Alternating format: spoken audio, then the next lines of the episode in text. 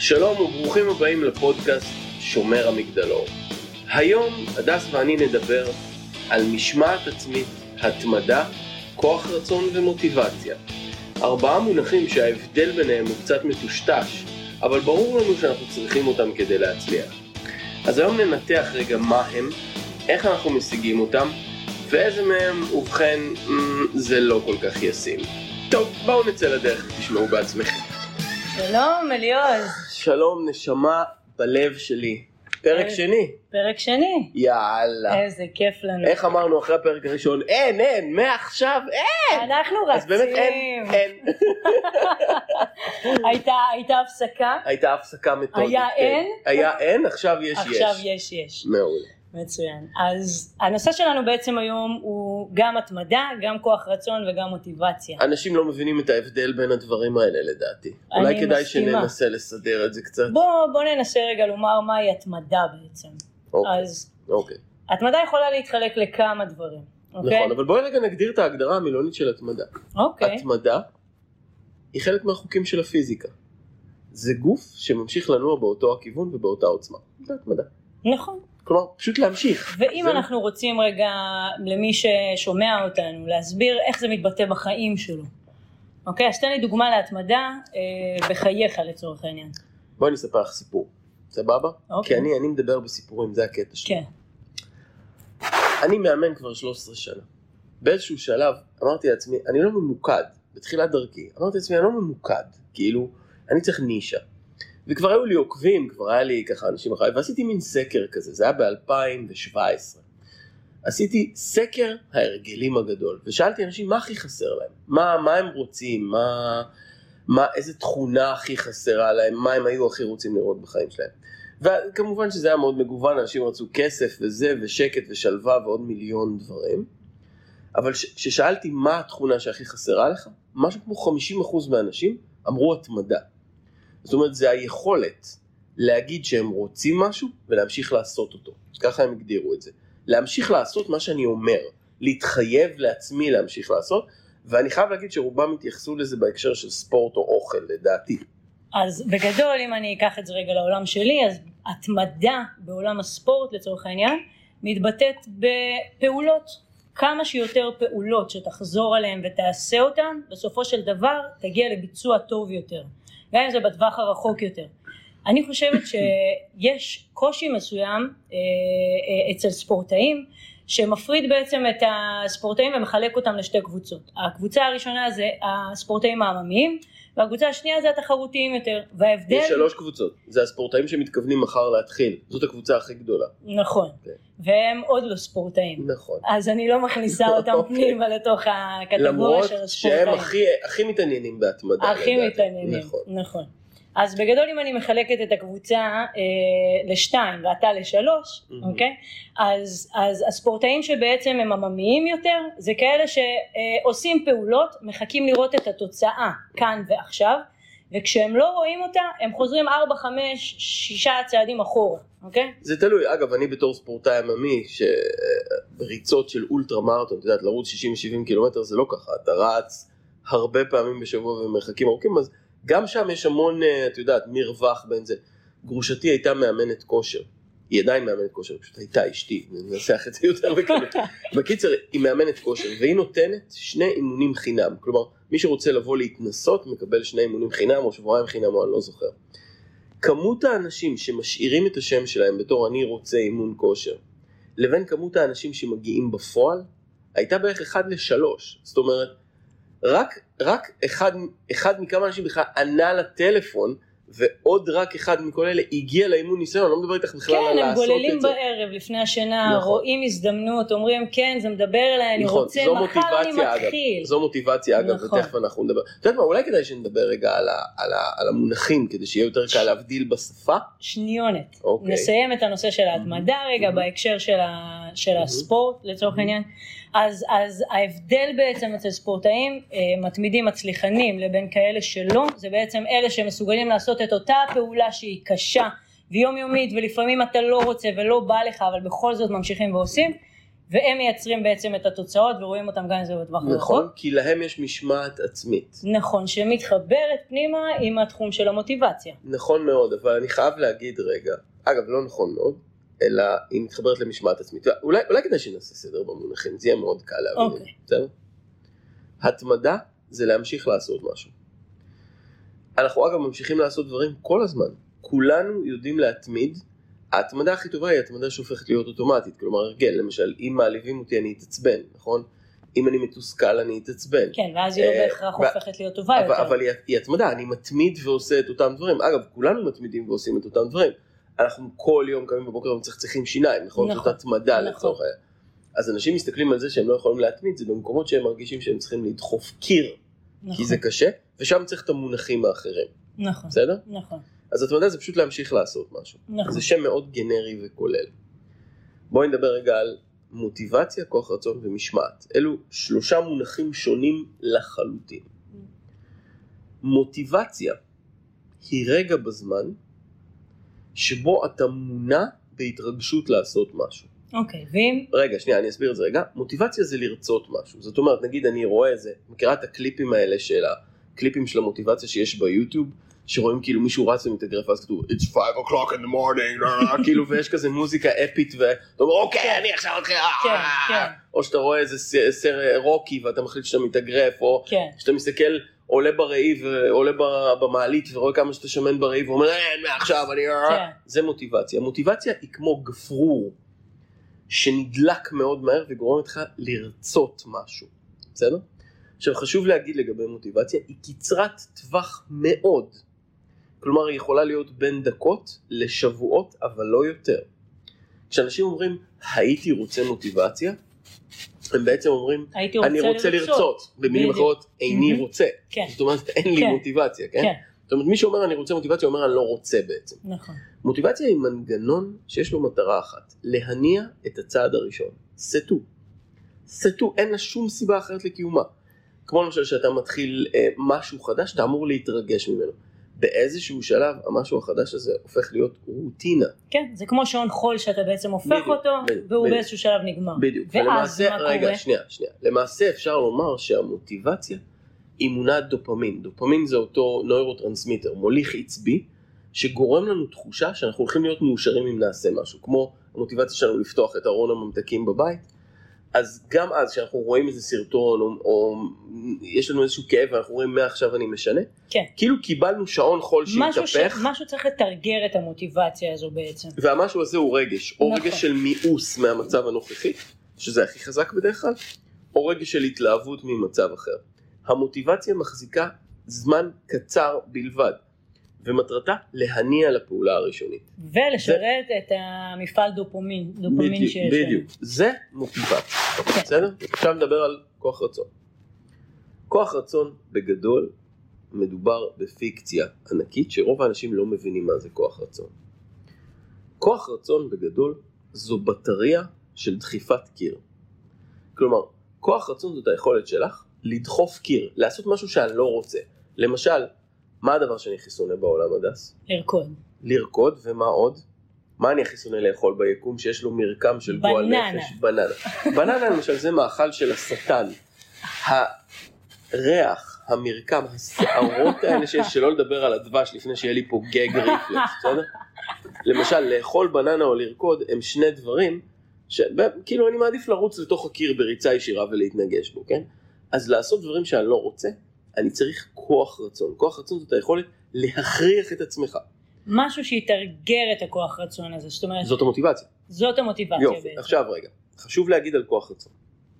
כוח רצון זו בטריה שנגמרת מהר. היא מתחדשת כל יום אגב, כן? לכן יש לנו כוח רצון מלא בבוקר והוא יורד בערב. אני אתן את הדוגמה הכי טובה. נניח שאנחנו עושים דיאטה, אז בבוקר יש לי את ה... אני מכין לי אוכל לשארית היום הזה, כשאני בא בערב, כבר הבטריה הזאת, כי הכרחתי את עצמי לאורך היום נגיד לאכול ירקות שאני לא אוהב, אז הבטריה הזאת יורדת, ואז בסוף היום אין לי כבר את הבטריה הזאת, ואז אני אבוא הביתה ואני אוכל, כאילו נכון. להתפרע. נכון, והרבה פעמים זה גם מתפרש במקומות דווקא במקומות שבעצם עוד פעם הרגש מתורגר מאוד חזק. נכון. גם אם באמצע היום עכשיו אני מאוד מקפידה על התזונה ואני יודעת מה נכון לגוף וכאלה ואז אני מגיעה לאיזושהי סיטואציה שהרגש קופץ, מישהו עצבן אותי מאוד בעבודה או, או מדויק. אז גם שם לא בהכרח בגלל הבטריה, זאת אומרת איפה שהכפתור של הרגש יילחץ, רגע, שנייה, אז בואי נדבר מה אוכל את הבטריה. כמו למשל שאם יש לך טלפון, ואת לא משתמשת בו, הבטריה תחזיק הרבה זמן, אבל כן. אם תהיי ביוטיוב כל היום עם מסך פתוח, אז, או בשיחת וידאו, הטלפון, הבטריה תיגמר מהר. נכון, גם לכוח רצון, הבטריה נגמרת מדברים מסוימים. למשל, אחד הדברים זה כמה את תופסת שהדבר שאת דוחפת הוא קשה. נכון, זאת אומרת, אם עכשיו אני מכריח את עצמי לעשות דברים נורא קשים, זה יאכל לי את כל הבטריה מהר. נכון, נכון. אם אני, זה לא ממש מק- מקשה כן. עליי, אז הבטריה ת, תרד מאוד הרבה לאט. פעמים אנחנו יכולים לראות גם אנשים שבעצם אנחנו לא מבינים למה הם עושים את מה שהם עושים, זה חסר הצלחה וזה לא נותן להם שום דבר, אבל כאילו בתפיסה שלהם זה כאילו כל כך קל וכל כך אפשרי שהם כן ממשיכים לעשות את זה. רגע, זה שאנחנו לא רואים מה זה נותן להם, זה עדיין נותן להם, כי אנשים עושים מה נכון. שיוצא להם. והרבה פעמים, וגם נגענו בזה קודם, שהרבה פעמים אנשים חוזרים על התנהגויות מסוימות שהן לא בהכרח משרתות אותם, כי הם לא, הם, כי זה. אוטומטי. זה נכון. אוטומטי, נכון. אבל רגע, אני אגיד עוד משהו על כוח רצון. כוח רצון בעצם, כיוון שזאת היכולת להכריח את עצמך, זה מין מנגנון עוקף תת מודע. כלומר, אתה יכול, למרות כל החסמים והבעיות והקשיים שלך, לעשות משהו נורא קשה. ככל שזה יותר קשה, ככה הבטריה שלך יורדת. עכשיו, חשוב מאוד להבין, שלכוח רצון יש בעיה, אם אתה מסתמך רק על כוח רצון, מהר מאוד אתה תגלה שלכוח רצון יש גם כפתור השמדה עצמית. זאת אומרת, אם אתה תשתמש בהרבה כוח רצון והבטריה תיגמר מהר, אחרי שלושה ארבעה ימים כאלה אתה תגיד לעצמך, אי אפשר, אני לא יכול, כן. הכל גרוע, הכל דפוק, אני וזה אידיוט, אני מהסיבה חלש. שרוב הפעמים כשאתה עובד עם כוח רצון דווקא, זה מהסיבה שאתה פחות עובד עם מה אני באמת רוצה. נכון מאוד. אנחנו לא יודעים מה אנחנו באמת רוצים, וזו תשובה נכונה. אז רק לסכם, התמדה זה לעשות דברים לאורך זמן. בסדר? זה כמו חוק פיזיקלי. נכון. מוטיבציה זה ריגוש של רצון קצר מועד שנועד כשאני מאוד רוצה משהו כדי לגרום לי להתחיל. כוח רצון זה מנגנון של להכריח את עצמי לעשות משהו קשה שנועד להתגבר על קשיים בדרך. נכון. וכל אלו לא מסבירים איך אני מטפס מעל קשיים שיש לי בדרך. כלומר אלו רק עזרים, נכון. אבל אני לא יכול להסתמך על זה. נכון. עכשיו מתחבר לי פנימה לתוך ההתמדה, אתה לא תוכל להתמיד אם אין בך נחישות מסוימת. אותה גם- נחישות זה מה שאנשים מבקשים להשיג. בדיוק. ואותה אני רוצה לחלק לשניים. בדיוק. כשאנחנו מדברים על משמעת עצמית ועל נחישות, בסדר?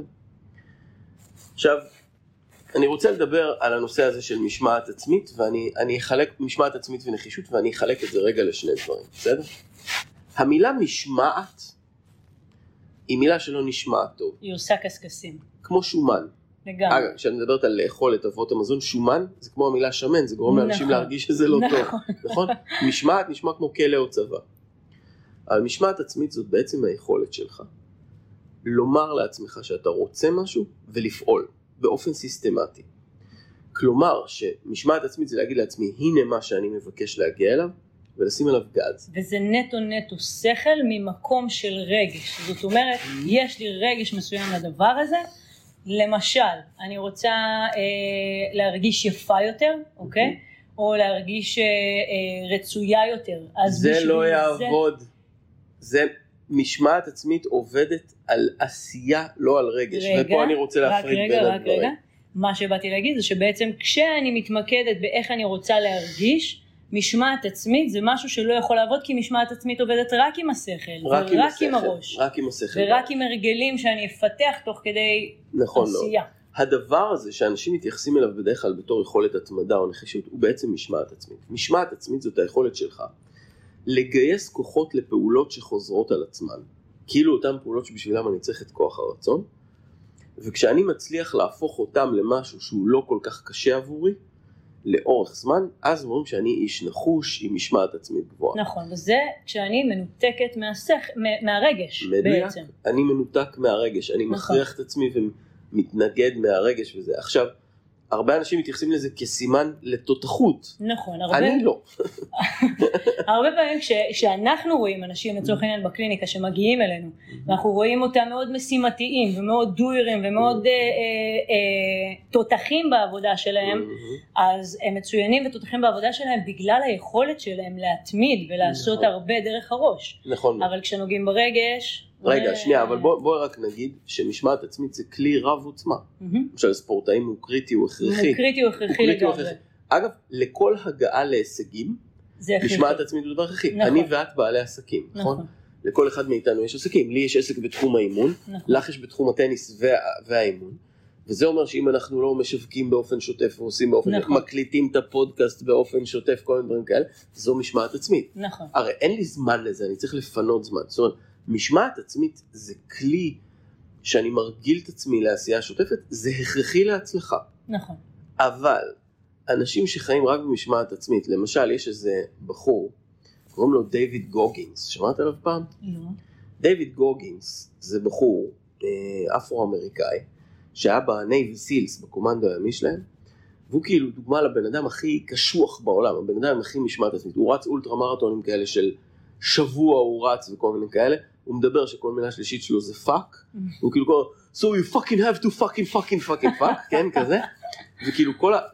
קראתי את הספר שלו, כאילו בלתי שביר, כאילו הוא מתאר שם שהוא יכול לרוץ במרוצים והוא עבר מסלול של ריינג'רס, כאילו, כאילו הוא משווק את עצמו על ה ticket של האיש הכי קשוח שיש, מהמם. שיש לו משמעת עצמית פסיכית. אני זה בן אדם שעושה כל יום ארבע שעות מתיחות. אפשר מדבר איתך על ריצות, אין לו גרם כן. שומן על הגוף, הבן אדם נראה כאילו עשו אותו מבזלת, כן בסדר? עכשיו אני אגיד לך, אני פעם הייתי מאוד מתחבר לדבר הזה בתור רץ אולטרה מרתונים, כאילו הייתי מסתכל, אתה אומר, בן אדם כזה הוא כל כך קשוח שהוא לא יכול להיות מאוזן. כאילו אין אצלו שום מקום לרגש, הכל fuck the system, fuck the זה, fuck הקטע the זה. שהאנשים האלה מאוד מרגישים מאוזנים. נכון, הם מאוזנים כי הם הגיעו למצב של שליטה מוחלטת נכון, כמעט בכל דבר, וזה דיכוי מאוד גדול של הרגש. נכון. עכשיו, אני אומר לך בתור בן אדם משימתי מאוד, משוקם, אני כרגע משתקם, אני מתלוצץ עם רופאי, שהדבר הזה הוא חוסר איזון מאוד גדול, כי אתה למעשה נמצא כל הזמן במין משמעת צבאית פנימית כזאת.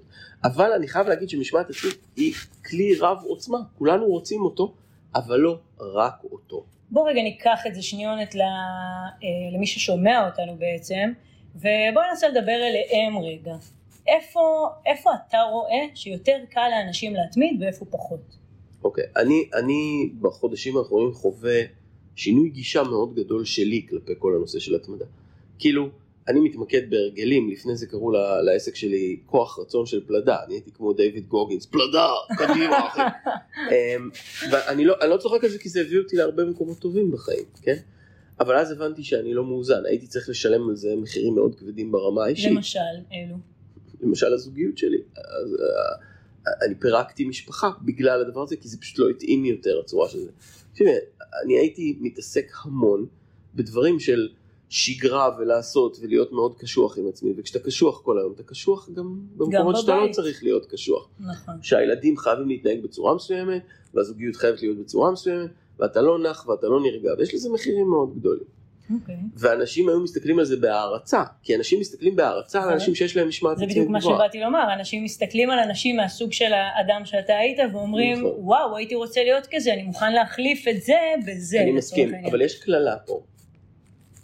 הקללה, באופן כללי אנשים מסתכלים על אנשים משימתיים, כי אנשים משימתיים מגיעים נכון, להישגים. נכון, ואז הם תמיד בראש שרשרת הם המזון. בראש אקרא לזה שרשרת. המזון, מדויק. אבל, חשוב מאוד להגיד, כאילו, כאילו, הקשבתי לעצמי רגע, מדבר בטון קצת מזלזל על משמעת עצמית, אני לא מזלזל בזה לרגע. זה כלי חשוב מאוד שאני עד היום משתמש בו, וגם את בתור ספורטאית לגמרי. מקצוענית. אני רק אומר דבר מאוד פשוט. רוב האנשים מתוסכלים תסכול מאוד גדול, כי אין להם משמעת עצמית. נכון, אבל הם מסתכלים על משמעת עצמית במקומות שבו הם צריכים להכריח את עצמם לעשות משהו שהם לא רוצים. אבל גם במקומות שהם כן רוצים, הרבה פעמים אנשים נתקלים באיזושהי סיטואציה של קושי בהתמדה. אני מסכים. למה? באיזה מקומות זה קורה? יופי. המקומות שאנחנו פוגשים את המקומות האלה זה מקומות שבהם יש בנו קול פנימי שאומר לנו לא או אי אפשר, נכון? בעצם אני, אני רוצה לדבר על כל הנושא הזה של להכריח, בסדר? של fake it till you make it. כן. הרי פעם, פעם, זה עוד קיים היום ברוב המקומות, הדרך של אנשים להשתנות הייתה להכריח את עצמם לעשות משהו נכון, מנוגד לאינסטינקטים שלהם, אנחנו קוראים לזה לדחוף קיר. נכון. וגם זה לזה יש בטריה, קשה. הבטריה הבטריה שדיברנו של עליה. קודם. זה כן. נורא קשה לעשות כן, את זה. נכון. זה נורא קשה. והיום יש המון דברים של מועדון החמש בבוקר וכאלה. זה כוח רצון, נכון? זה נכון. מוטיבציה. נכון, וזה נורא קשה. עכשיו זה נותן לך הרגשה טובה שאתה עושה את זה כי אתה מרגיש שאתה מייצר משמעת עצמית. אבל זה עדיין מאוד מאוד קשה לעשות את זה. נכון. מאוד קשה. מה שאני אומר, מה שאני אומר הוא דבר מאוד פשוט. אחד הדברים שאנחנו גילינו בעבודה על שיטת המגדלור, היא זה שהרעיון הזה של לדחוף קיר הוא קשה מאוד לרוב האנשים. כולנו רוצים כל הזמן לעשות את זה, אבל זה נורא קשה. ולכן בעיניי הדרך הכי טובה לייצר התמדה היא לבדוק מה בך גורם לך להפסיק באמצע. איזה קול פנימי אומר לך להתנגד, והקול הזה הוא ב-95% מהמקרים רגשי. הרבה פעמים אנשים מגיעים לנקודות האלה, אם אני אסתכל על עצמי, אז המקומות שאני בעצם אה, עוצרת בהם ולא ממשיכה, הם הנקודות האלה שאני מרגישה שאני לא רואה את ההצלחה, אני לא רואה את התוצאה, אני לא רואה את מה שאני רוצה להגיע אליו, שכל כך ייחלתי לו. אם זה לצורך העניין להתחיל, על, אה, להתחיל שמירה, ב, שמירה על המשקל, אוקיי? אבל הדס, נשמה שלי. תסתכלי רגע. את עכשיו יושבת פה מולי, אנחנו מקליטים את זה אצלך בבית, ואת יושבת פה עם שתי רגליים מגובסות. את שברת את שתי הרגליים, נכון? נכון, יופי. את שברת את שתי הרגליים שלך נכון. בתאונת דרכים, נכון? יופי. נכון, יופי. כאשר אני ואת נפגשנו הרבה פעמים אחרי אותה תאונת דרכים, נכון. ולא אמרת מילה נכון. על זה ששתי הרגליים שלך שבורות. לא אמרת שאת בכאבים, לא אמרת שאת חושבת רק על זה, לא אמרת שזה מטריד אותך, לא אמרת. נכון. למה לא אמרת? מהסיבה שאם הייתי אומרת, אז זה היה מנהל אותי. זה היה מנהל לי את היום, אוקיי? זאת זה אומרת, ניהל אותך גם ככה, זה כל הזמן היה שם. זה היה שם בראש, אבל לא נתתי לזה את המקום פה, אוקיי? כדי להגיד, אוי, אני לא יכולה, אוי, רגע אני אנוח, אוי, רגע יופי, אני יופי אעצור. דיוויד גוגינס. למה ביקשתי את הדוגמה הזאת? הדוגמה הזאת היא דוגמה קלאסית, לסיבה שרוב האנשים מאוד מתקשים להתמיד. כי הם מספרים לעצמם סיפור קיצוני. נכון. ואני רוצה, הנה הסיפור הקיצוני שלך. אגב, יש- גם כשהיינו, אה, אה, נספר ל- למי ששומע אותנו, היינו בתאילנד וחזרנו ממש לפני שבועיים, ובתאילנד, אה, ממש איך שלקחתי את האופנוע, לחצתי על, ה, על הגז והחלקתי על אה, איזה משהו שהיה בכביש ושם זה קרה בעצם. זאת הייתה תצוגת נהיגה מרשימה זאת הייתה, מאוד. כן. אני חייבת לומר. שמזל שלאחר מכן איבדתי שם בדרך כדי רגע להוריד את כל ה oh my god שראו את הדבר הזה. אני, אני, אני, ו, אני והחברה שלי בעצם עמדנו עם האופנוע השני וראינו אותך נכנסת במדרכה, זה היה מאוד מרשים, באמת, נמרחת שם יפה מאוד. וקמתי כמו שצריך מהדבר הזה, מהסיבה, ואה רגע, ואז, ואז בעצם מה שקרה זה שהרגשתי כאבים איומים, אוקיי? ממש ממש. ולא אמרת מילה. ולא אמרתי מילה, מהסיבה שאם הייתי נותנת לזה את המקום, זה יכל להרוס לי את היום, ברמה יופי. עכשיו אני רוצה... או לכם, או לכם. יופי, עכשיו אוקיי? בואי נראה רגע. מה אז שאת כן, כן, אמרת. יש פה את כל הדברים יופי, עכשיו שקשורים. אנחנו מדברים על הקיצוניות בשיחה נכון. הפנימית שלה. יופי. נכון, מה שיש בתוך הדס הגדולה היא ילדה קטנה שקוראים לה הדס הקטנה והדס הקטנה אומרת לעצמה דבר כזה אם אני אתחיל להתבכיין אני בכיינית עולב העולבים. נכון, והשיחה הזאת שמי שאומר קשה לי הוא בכיין עולב העולבים היא קיצוניות. נכון, והקיצוניות הזאת גורמת לנו להתנהג באותה הצורה שוב ושוב ושוב ושוב. בשפה הפנימית שלך, וזה נכון לכל בן אדם, כי לכל בן נכון, אדם יש את. נכון. את ספורטאית מקצוענית, את תרגלת את עצמך נכון. להיות שקשקלית. נכון, דיוויד גוגינס נכון. ג'וניור. גם, גם הכנסתי פנימה את הנושא של הפרדה, אוקיי? שזה גם משהו שהבאתי אותו מעולם הספורט, ואם נתייחס לזה כאן, אז כדי לייצר בעצם את המוטיבציה ואת ההתמדה והכל, צריך לייצר הפרדה בין החיים האישיים לבין מה שקורה על המגרש, לבין מה שקורה באימונים. אז כל למרות מקרה... שההפרדה הזאת לא באמת קיימת, כי זה הכל נכון, משפיע עלייך כל נכון, הזמן. נכון, אז הנה, אנחנו היינו בתאילנד, נכון? ובתאילנד זה קרה לך ארבעה ימים לפני סוף הטיול שברת את שתי הרגליים, והפעם הראשונה ששמעתי על זה, שיש איזושהי בעיה, היה שבוע וחצי אחרי שחזרנו מהטיול. נכון. לא אמרת מילה. יופי. במילים אחרות, מה שאת עשית, זה עשית דיוויד גוגינסיאדה של המערכת. באת בתור ספורטאית מקצוענית ואמרת, אני גיבורה, ולכן אני לא אדבר על זה. כלומר, יכולת להת... להתמודד עם כאב ברמה הכי גדולה שלו, מכיוון שמה שהיה יותר כואב, היה להיות עלובה. נכון. יופי. עכשיו, כל האנשים למעשה עושים את זה. לכל האנשים יש יכולת התמדה מדהימה ללכת למקום שבו הם נמנעים מהכאב הכי גדול שלהם. למשל, למה כולנו יודעים להתמיד בלהיעלב מאנשים אחרים? למה אני מתמיד בזה? נכון, כי זה נותן לי כי, משהו. כי זה נותן לי משרת משהו, אותי. בדיוק. ולכן בעיניי... עלק משרת אותי. עלק משרת אותי, בדיוק. זה, זה נותן לי איזושהי תחושה שזה כאילו משרת אותי. נכון. ולכן בעיניי, כשאנחנו רוצים לייצר התמדה, תמיד מלמדים באימון, אפילו אני לימדתי את זה הרבה שנים כשעוד הייתי אימון אולד סקול כזה, של אם אתה רוצה מטרה בוא נחשוב מה חסר לי כדי להשיג את המטרה.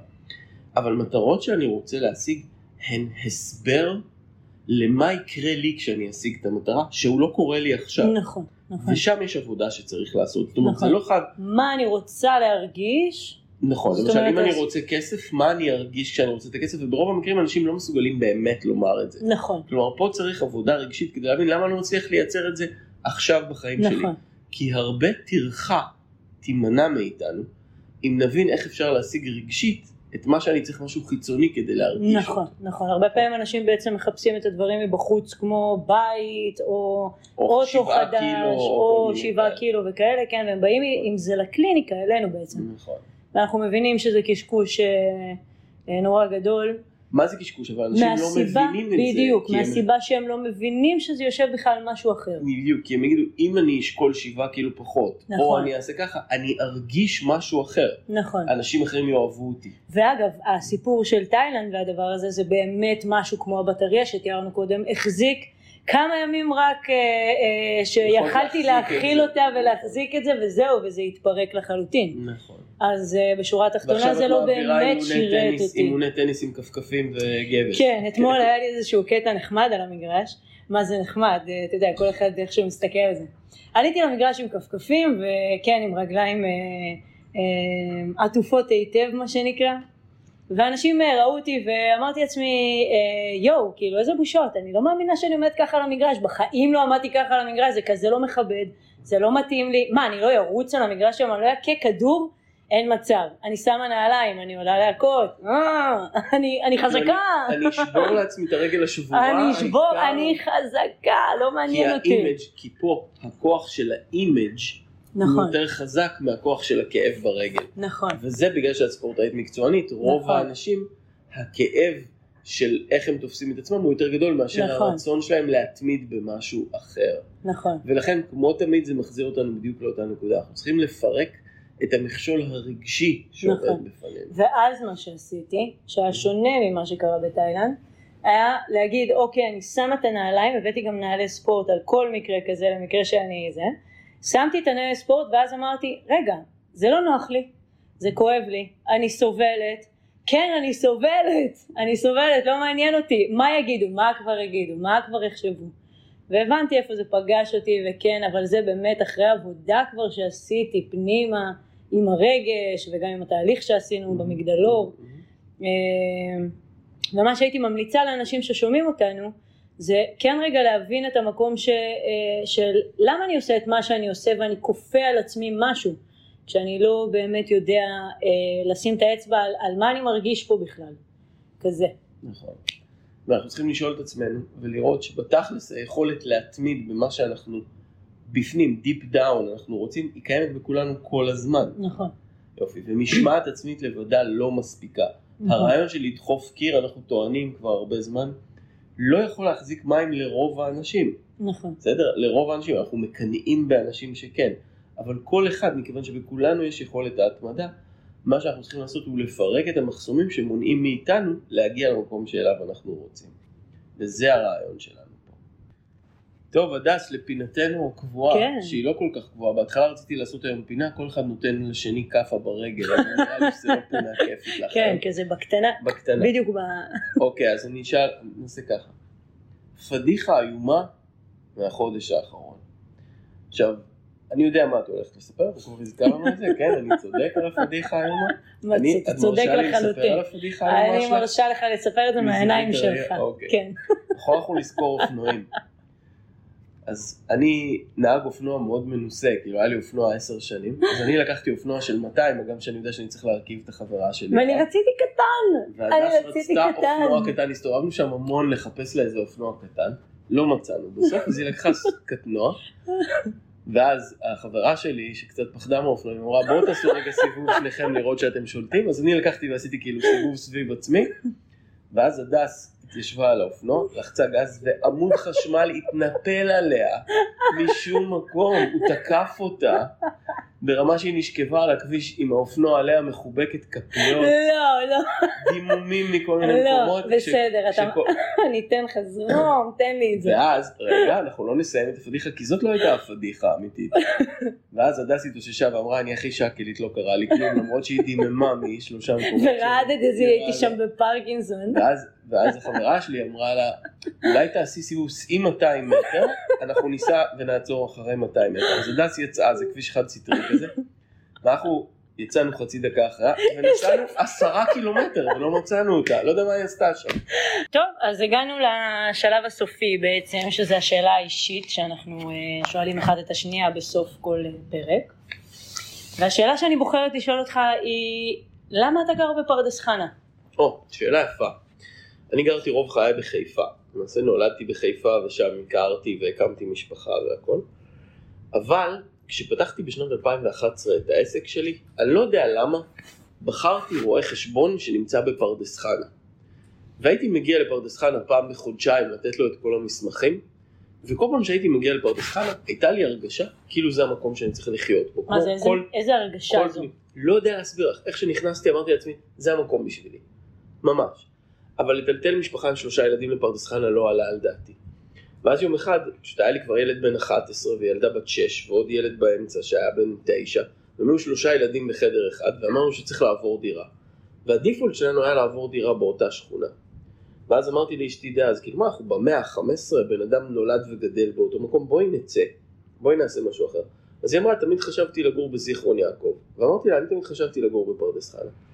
עכשיו, באותו זמן היא רצתה לפתוח סטודיו לאימון כושר בזיכרון, וחשבנו לעבור לשם. אבל באיזשהו שלב התעוררתי ואמרתי, לא, אני, זה לא מה שאני רוצה, אני רוצה את פרדס חנה. אגב, זה עשר דקות נסיעה, כן, אחד מהשני. ואמרתי, לקחתי אותה לפרדס חנה שש פעמים, שתרגיש את הווייב. והיא אמרה לי, אני לא מבינה מה אתה מוצא פה. בסוף היא השתכנעה, ואמרנו בוא נחפש או בזיכרון או בפרדס חנה, איפה שנמצא קודם, ומצאנו בפרדס חנה, וכך, כנראה וכך שזה היה. meant to be. לא meant יודע. to be, בדיוק. וחוץ מזה, יש לי חיבה לנשים עם שערות בבית שחי, זה לא קשור לשום דבר, כן. למרות שאני חייב להגיד שבשש שנים שאני גר בפרדס חנה ראיתי בסך הכל שתיים כאלה, אבל עדיין זה אגדה אורבנית יפה. למה את גרה בכפר יונה? הרבה, אתה יודע, הרבה, זה type שונה לגמרי פרדס חנה, מכל מה שקורה נכון, באזור. זה שווה לדבר על זה באחד נכון, הפודקאסטים נכון, הבאים, זה. מקום מאוד מיוחד, זה חו"ל, ממש. כן. טוב, אז אני אחזיר לך בשאלה אישית דומה, וזה למה את גרה בכפר יונה? אה, ואת לא מפה במקור. לא, אני לא מפה במקור, האמת שגרתי כאן לפני אה, עשור, גרתי כאן, אה, ממש אה, מיד איך שהשתחררתי כשהיית בת מהצבא. חמש. יפה. עברתי בגדול מנתניה לכפר יונה מהסיבה שעבדתי כאן בטניס ורציתי להיות מאוד מאוד קרובה לעבודה וגם ניהלתי פה את הטניס בכפר יונה איזושהי תקופה לפני עשור ומאוד התחברתי לווייב של האנשים כאן, יש כאן, אה, פעם זו, זו לא הייתה עיר, זה היה כפר ממש. אה, ולא היה גם את כל הבנייה החדשה והאזור שאני גר בו בעצם עכשיו. אה, ואז עזבתי לאיזושהי תקופה, חזרתי לגור אה, אה, ליד נתניה, ו, ומשהו הרגיש לי שם שזה לא, לא המקום שלי. והחלטתי לבוא לראות כאן שוב, אז הסתובבתי קצת עם האוטו ואמרתי טוב אני אעשה פה את המסלול ריצה, יש פה מסלול מאוד נחמד ויש כאן גם את, ה, את השביל שטח לכיוון, אה, לכיוון נחל אלכסנדר ולכיוון בית ינאי, ממש דרך השטח. אה, וזה משהו שאני מאוד אוהבת לעשות, אם זה לרכב על אופניים, אופני שטח ו- ובאופן כללי הריצות זה משהו שהוא חלק גדול בחיים שלי. והיה לי חשוב שזה יהיה מאוד קרוב לבית גם. וזהו, ואז החלטתי שאני חוזרת לגור כאן, אפילו שזה לא ליד העבודה, אפילו שזה לא קרוב לשום דבר. אה, מרוצה? כן, תכל'ס זה מה כן. שחשוב. נכון. יופי.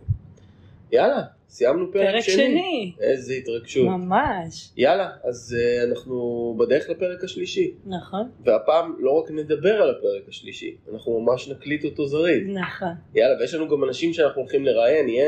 נכון, יש הולך להיות. מעניין. הולך להיות מעניין. מעניין. יאללה, שומר המגדלור, נתראה בפרק הבא. ביי. ביי.